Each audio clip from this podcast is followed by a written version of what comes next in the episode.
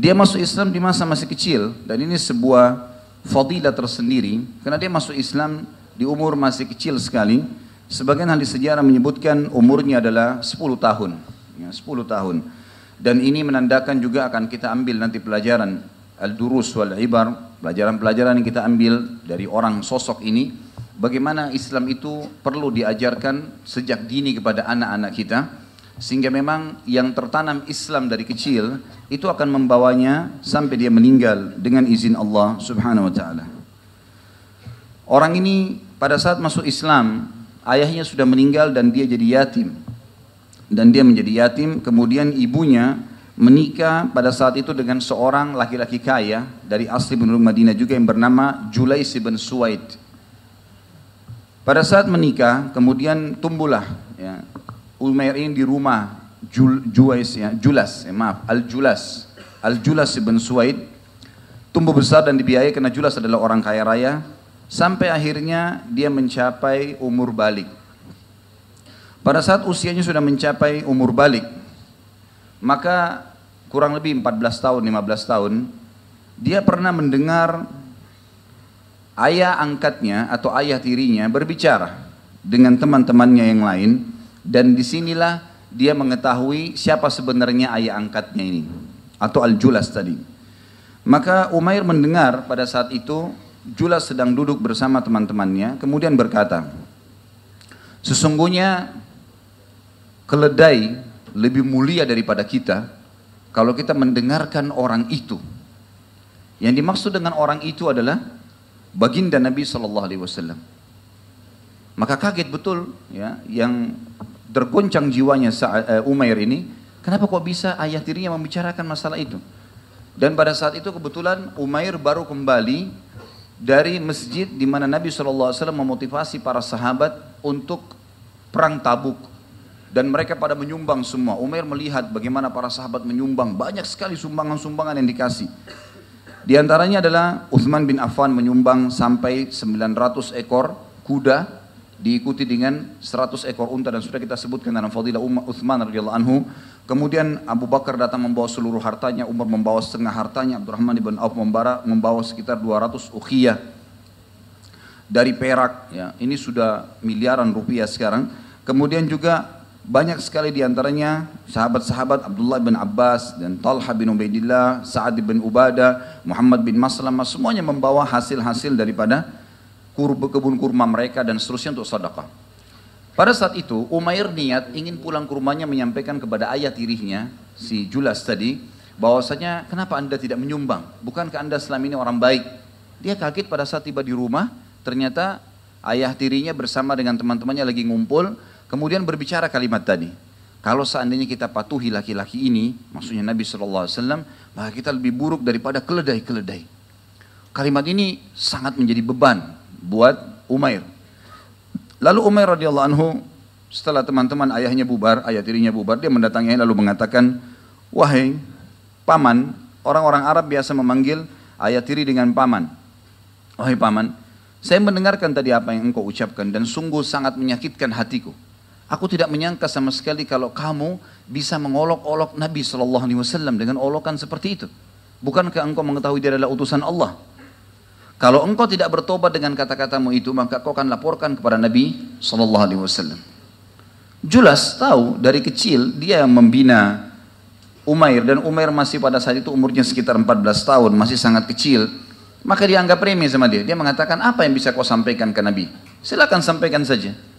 Lalu kemudian dia tidak sangka kalau Umair bin Sa'ad radhiyallahu pergi menuju ke rumah Nabi SAW, di masjid Nabi SAW lalu menyampaikan, ya Rasulullah, Kejadiannya seperti ini.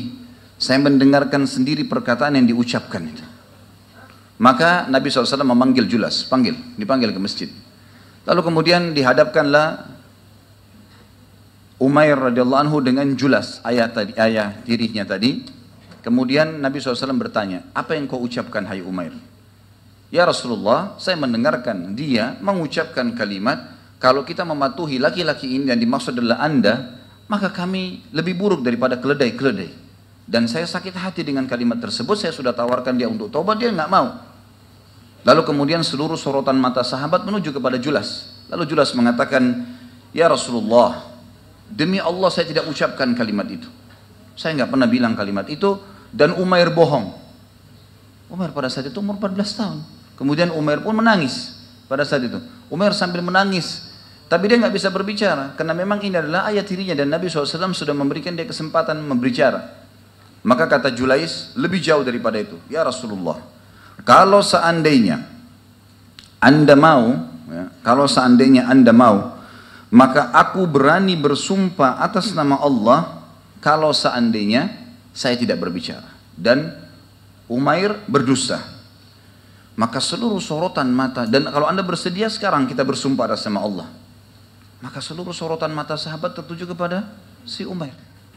Umair dalam kondisi ketakutan, menangis, apa yang harus dia katakan? Maka dia berdoa kepada Allah di umur 14 tahunnya. Dan ini menandakan keimanan radhiyallahu anhu mengatakan, Ya Allah, aku berharap engkau menurunkan firmanmu kepada Nabi Muhammad SAW membenarkan apa yang sedang aku pertahankan ini. Pada saat itu pun para sahabat kaget menyaksikan ternyata Nabi SAW memojok pada saat itu.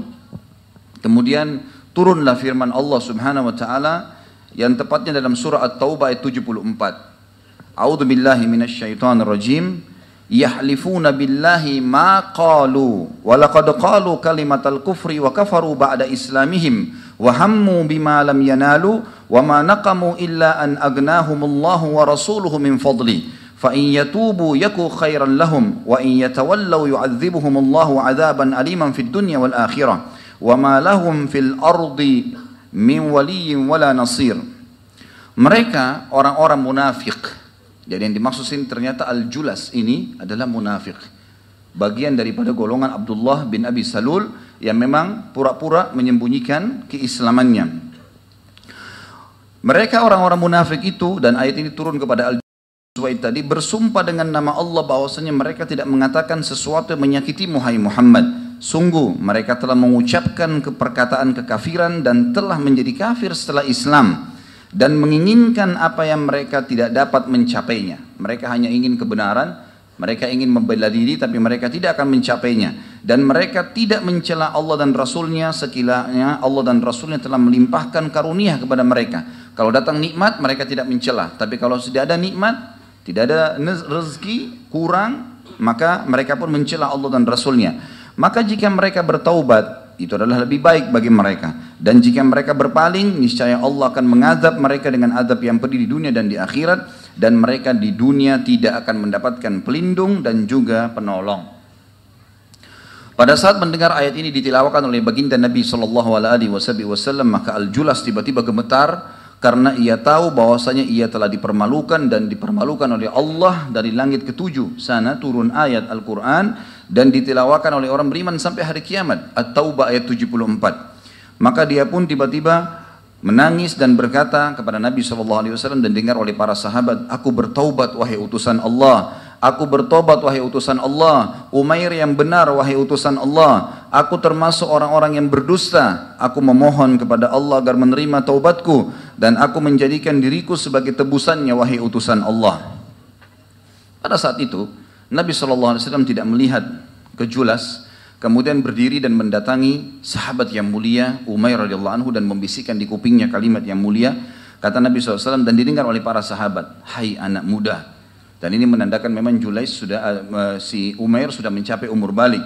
Telingamu telah menangkap apa yang engkau dengar dengan baik dan Robmu membenarkanmu dan Robmu membenarkanmu. Artinya surah At-Taubah 74 turun khusus untuk untuk Umair radhiyallahu anhu dan ini sebuah hal yang luar biasa. Umair bin Sa'ad ini jalur nasabnya sendiri adalah Umair bin Sa'ad ibn Ubaid Ibn Nu'man, Ibn Qais, Ibn Amr, Ibn Auf. Ya. Al-Ansari, dan saya pribadi sudah coba menelusuri nama istri beliau, tapi tidak ada disebutkan dalam buku-buku rujukan, dan juga anak-anak beliau tidak disebutkan. Ya. Sehingga saya cukupkan dengan jalur nasabnya saja. Tapi perilaku yang tadi yang terjadi adalah bagaimana dia membongkar kedok ayah tirihnya dan akhirnya menjadi penyebab taubat dari ayah tirihnya dan betul memang disebutkan bahwasanya ayat tirihnya setelah kejadian tersebut benar-benar taubat kepada Allah dan disaksikan oleh para sahabat. Dan setiap kali Julas bertemu dengan para sahabat di masjid selalu dia mengucapkan kalimat Semoga Allah membalasnya, membalas Umair dengan kebaikan atas jasa mulianya kepadaku. Dia telah menyelamatkanku dari kekufuran dan membebaskanku dari api neraka.